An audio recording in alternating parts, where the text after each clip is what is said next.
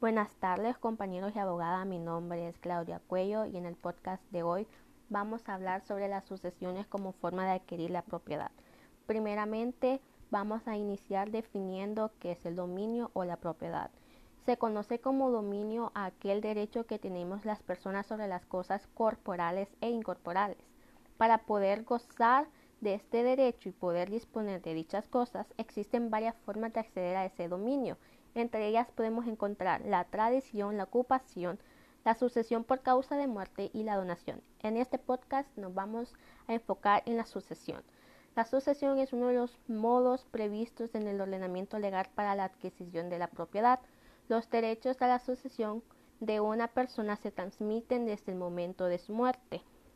Se sucede a una persona difunta título universal o título singular.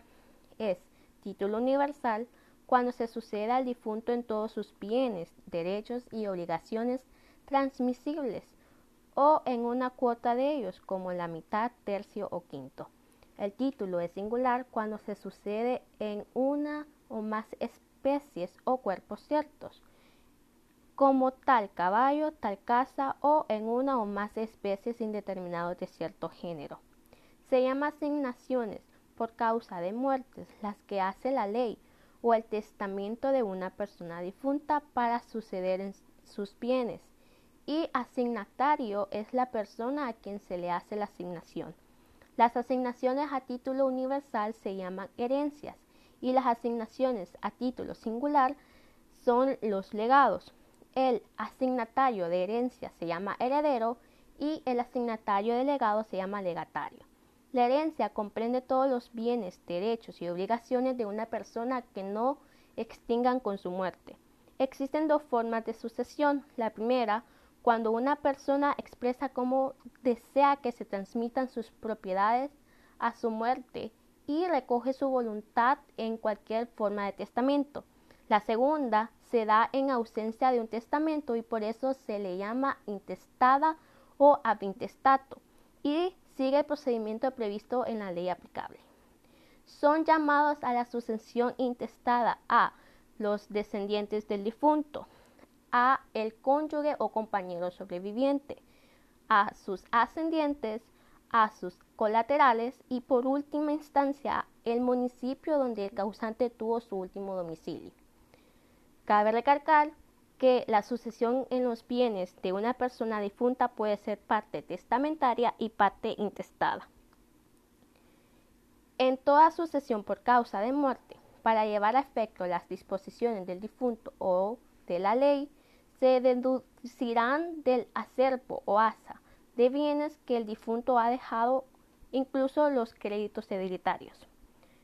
En primera instancia, los gastos funerarios. En segunda instancia, las costas de la publicación del testamento, si lo hubiese, y las demás anexas a la apertura de la sucesión.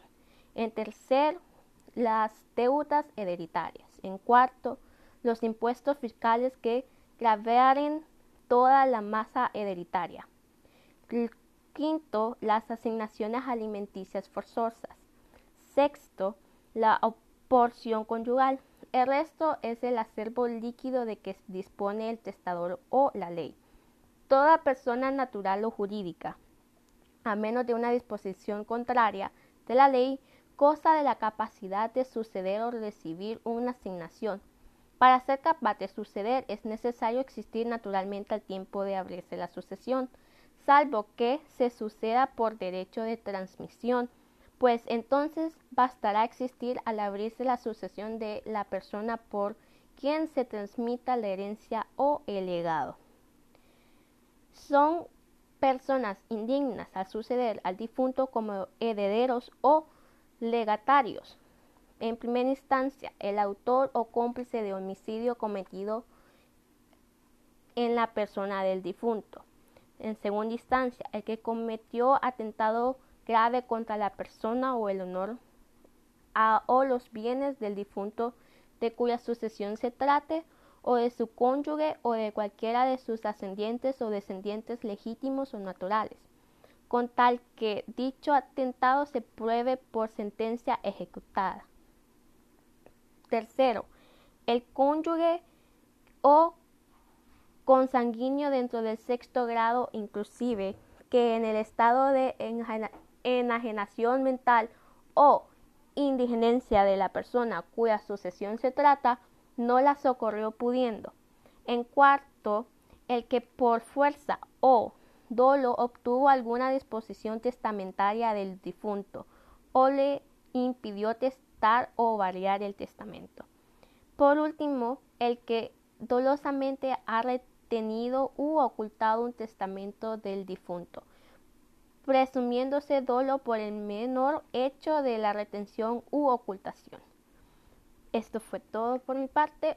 Fue un gusto haber compartido con ustedes sobre la sucesión por muerte como una de las formas de adquirir dominio de un bien. Gracias por su tiempo y gracias por su atención.